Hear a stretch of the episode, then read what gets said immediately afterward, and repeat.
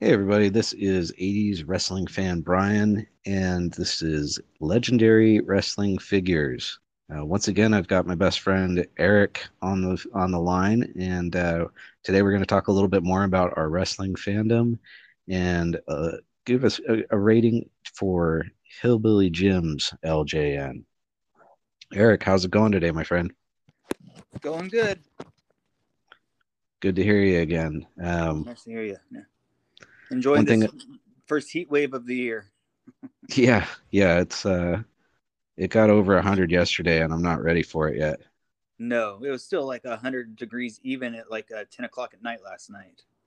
Ugh, yeah, we didn't we didn't open the house up at all. So, yep, just have the AC cranked. Yeah, no, AC is getting a workout for sure. Definitely. Um, I wanted to ask, uh, when you were younger, did you ever use any other uh, Star Wars figures or Transformers or uh, action figures in a wrestling manner? Like, did you have tournaments or matches with your different action figures? Uh no, with um, you know, just as far as Star Wars figures go, I I was more into just like recreating scenes from the movies. But I, I don't think that I um, you know, had any like you know house shows or anything with those figures. Yeah, totally. Yeah, I if would there's take. one if there's one thing I, I love doing is I would love to go I had you know just boxes full of Hot Wheels and I'd kind of divvy them up you know onto the side and like you know take them one at a time and you know get some kind of a good flat surface because there's carpet in my room and make them go head on crash into each other and if one fell over and one stayed upright that would be the end of the match you know whoever stayed upright was the winner and I had run through those you know to see who the toughest Hot Wheel was. So you had actual uh, shoot matches with your Hot Wheels. These weren't Yes. uh, these weren't worked. No, they they were working stiff. Very cool. Very cool. And then you had uh did you have one guy that was uh always coming out on top or 9 out of 10 times coming out on top? Well, it's funny. There's a um um that would have been my um a green van called the Spoiler Sport. Nice. You- Just more girth and a uh tell describe why that car you think won all the battles. Well, yeah, no, he he was definitely you know he was a heavy car, but he had a really low nose. Ah, so he would just scoop underneath everybody and they'd go over him like a ramp and he'd come out on top. Yeah, well, and it was also low enough that if uh they happened to be any kind of a car that had like a, a bump or something like that, also just the just the sheer weight of that van a lot of times would be enough just to flip that car. Very cool. Yeah, I, I probably told you before, but one of the uh, one of my uh, losses in my parents moving to their new house was my dad uh, gave my Hot Wheels away to a contractor. So I, I wish I had that collection, but, but I do not. So did you hang on to any of your Hot Wheels over the years and pass those to anybody else, or did you guys get rid of them in a yard sale or something? No, I'm, I'm sure that um, I'm sure that I had something similar like that happen. I I know that I lost a good majority of my um Star Wars figures to uh to our family doctor. Um, became kind of like family friends, and my mom sold sold a good portion of my stuff to them, and I got a, a twenty dollar bill. So, Ah, so at the time, the twenty dollar bill felt like I was big money. Yep, yep. And now it's uh it's long gone and so are the toys. Oh, absolutely. Yep. Yep. Did uh when you guys went to live events, was it uh was it almost always you and your dad? I know you got to go see a lot of shows being uh, pretty close to the old Arco Arena. Uh sometimes cousin came along, but usually just you and your dad. Usually just me and my dad. Yeah. Yeah, with me it would be uh my mom and my little brother would come along, but having uh having your sister be a little younger, somebody probably had to stay home with her and maybe your mom wasn't a big wrestling fan. Right. Yeah. I could not have seen my sister enjoying that at all. No, no. And then I kind of stopped watching around uh, the time I graduated high school, but you've been a you've pretty much been a wrestling fan all these years since 1986, right? Yeah, no, I've stuck with it really well, surprisingly. Yeah, I mean, and uh, it definitely, it's definitely hit some lulls. well, yeah, but you were there for. Uh, you got to see Hogan in the NWO. Were you? Uh, I know you're just like the supreme Hulkamaniac. When he turned heel, were you still Team Hulkamania, Team uh, Hollywood Hogan, or did you uh, did you root against him when he turned heel in WCW? No, I, I, I stay loyal to Hulk. I love the NWO. Yeah. Nice, nice. Yeah, I wonder. Uh, I know that it just exploded in popularity, and then they had the uh, the, the 83 weeks where they beat the WWF in the ratings, and uh, it it kind of fascinates me to wonder how many guys were actually turned off by Hulk and uh, and didn't like him as a heel, or they just thought it was even cooler. So it's it doesn't surprise me that you stayed Team Hogan. and then uh, you gotten to see cards uh, at Arco. Did you catch any cards? I, I think I've heard you say you caught some cards at the Cow Palace in San Francisco too. Yeah, I saw some super brawls in San Francisco at the Cow Palace, and I think I I think I saw one super brawl at the Oakland Coliseum as well. Very cool. Did you uh, was that something where you were a little older and went with buddies, or did you were you going with your dad still to that stuff? No, that was a little bit older and going with a buddy. We cruised cool. down there, and you know, I have like a, a bunch of my old Hulk Hogan stuff, like the fingers, the foam fingers, and stuff like that. And I'd get out of the car. Remember, I was walking the first one at the Cow Palace. I was walking, and his group of guys stopped, you know, and they were, I mean, you know, they all had, you know, their drinks in their hand and stuff, and there's, they they look they look pretty tough. And one of them yelled at me, "Hulk Hogan's a bitch." And I looked at my friend. I said, "Turn around." I said, "I'm putting my stuff back in the car." Uh, Good idea. yeah. Yep, Thank you. definitely. The uh, how many times do you think you've seen Hogan in person? I bet you. I bet you. I've seen him in action between like ten and fifteen times. Well, that's a pretty good collection. What's uh, what are some Hulk Hogan highlight memories of seeing him in person?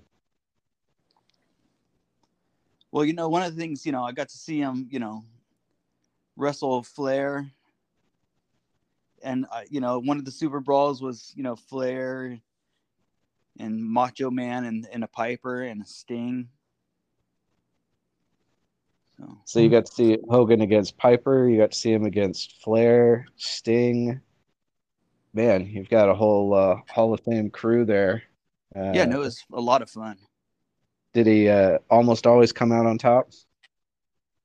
Well, it's like in the match against Piper, he came out on top only because that's when um, Macho Man actually turned heel and joined the NWO. Yeah, Savage was always a favorite of mine, but uh, again, I'm I'm just kind of bummed that I missed that whole WCW run. Everybody that uh, got to witness it, it's uh, it's among their favorite stuff. So Well, it made the WWF work harder too because that's what you know. That's when they had to come up with the Attitude Era, which again was a lot of fun.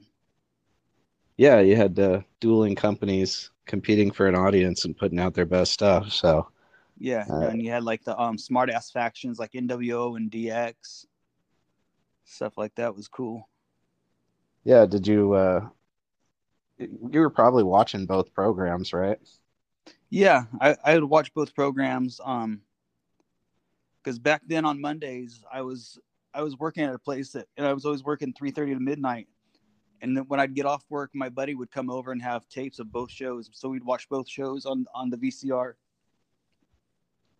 Well, that's cool. Get to fast forward through the commercial commercials and uh, and what a cool buddy to be able to record both shows for you. Yeah, no, it was very nice, and yeah, no, you know, definitely the fast forwarding, and then if something happened that just, you know, because there were de- definitely some um botches on commentary that I'm sure that guys would like to forget about. That you know, you hear it and you just start laughing so hard, you could rewind it and watch it again. So Man, that's one of the things where I feel like uh, technology's gone backwards a little bit. I mean, plenty of people have DVRs, but uh, VCR technology was pretty damn cool where you could just hang on to whatever show and, and revisit it and have physical media to uh, to revisit those shows down the road and not worry about if it got edited out of the content. You know, Oh, something absolutely. happens something happens now on Peacock and they don't want it seen again. It's not showing up. Plenty of stuff they've made go away. Yeah, yeah. WrestleMania six, Piper and Bad News Brown. Uh, I'm glad I have a uh, a copy if I do want to revisit it, since uh, I don't think it's likely to show up again. Did you uh, continue uh, collecting action figures after LJNs? Like, did you get into the Hasbro's and the uh, uh, the Jacks and the uh, and the Mattels and everything too, or?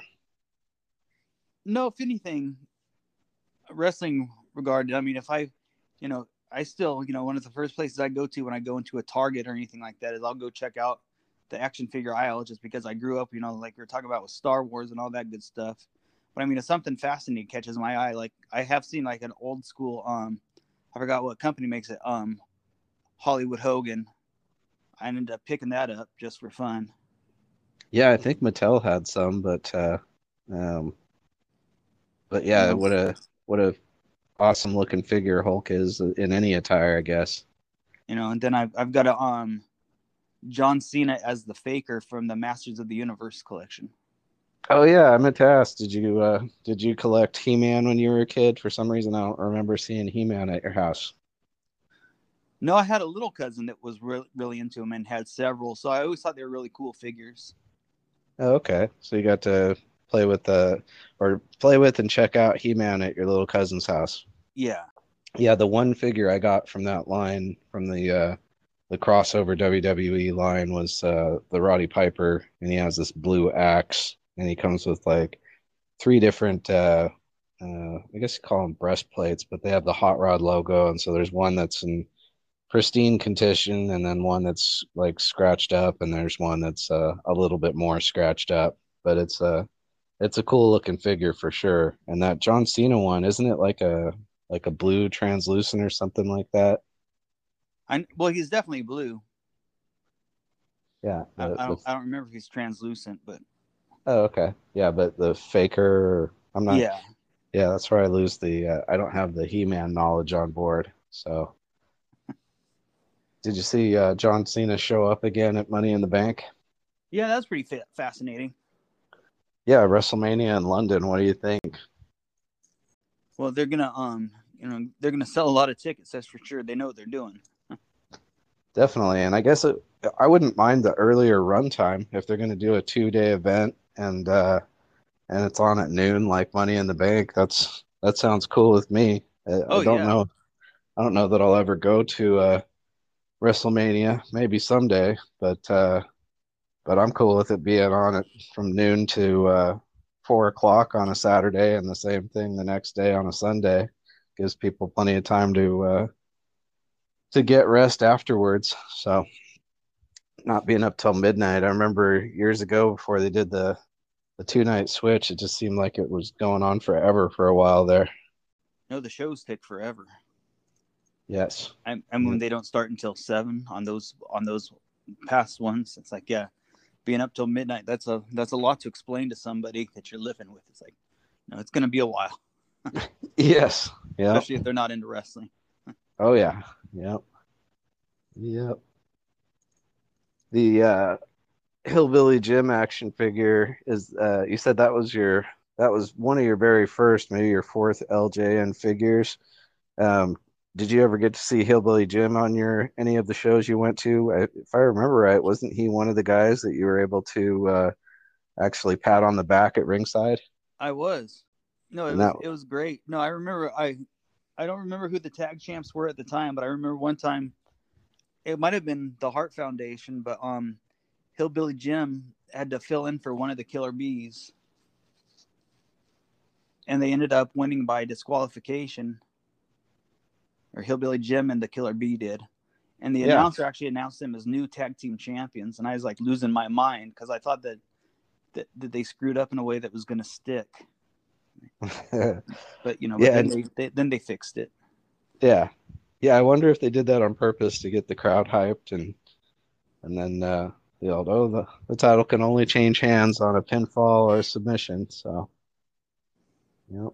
I know Jumpin' Jim had a broken arm for a while there, and uh, I want to say it was '86, but I think it was probably before before you guys saw him. So it, it's hard to say if it was Jumpin' Jim and Hillbilly Jim or B. Brian Blair and, and Hillbilly Jim facing the Hart Foundation. But Hart Foundation was always, um, I don't know. I just remember you and I as kids, you would pretend you were the Jim the Anvil Neidhart, and I'd pretend I was Bret the Hitman Hart. So sometimes at my grandma's pool, I think we did the uh, the Hart Attack with my little brother taking the taking the clothesline. Yes, he was a good, good. sport.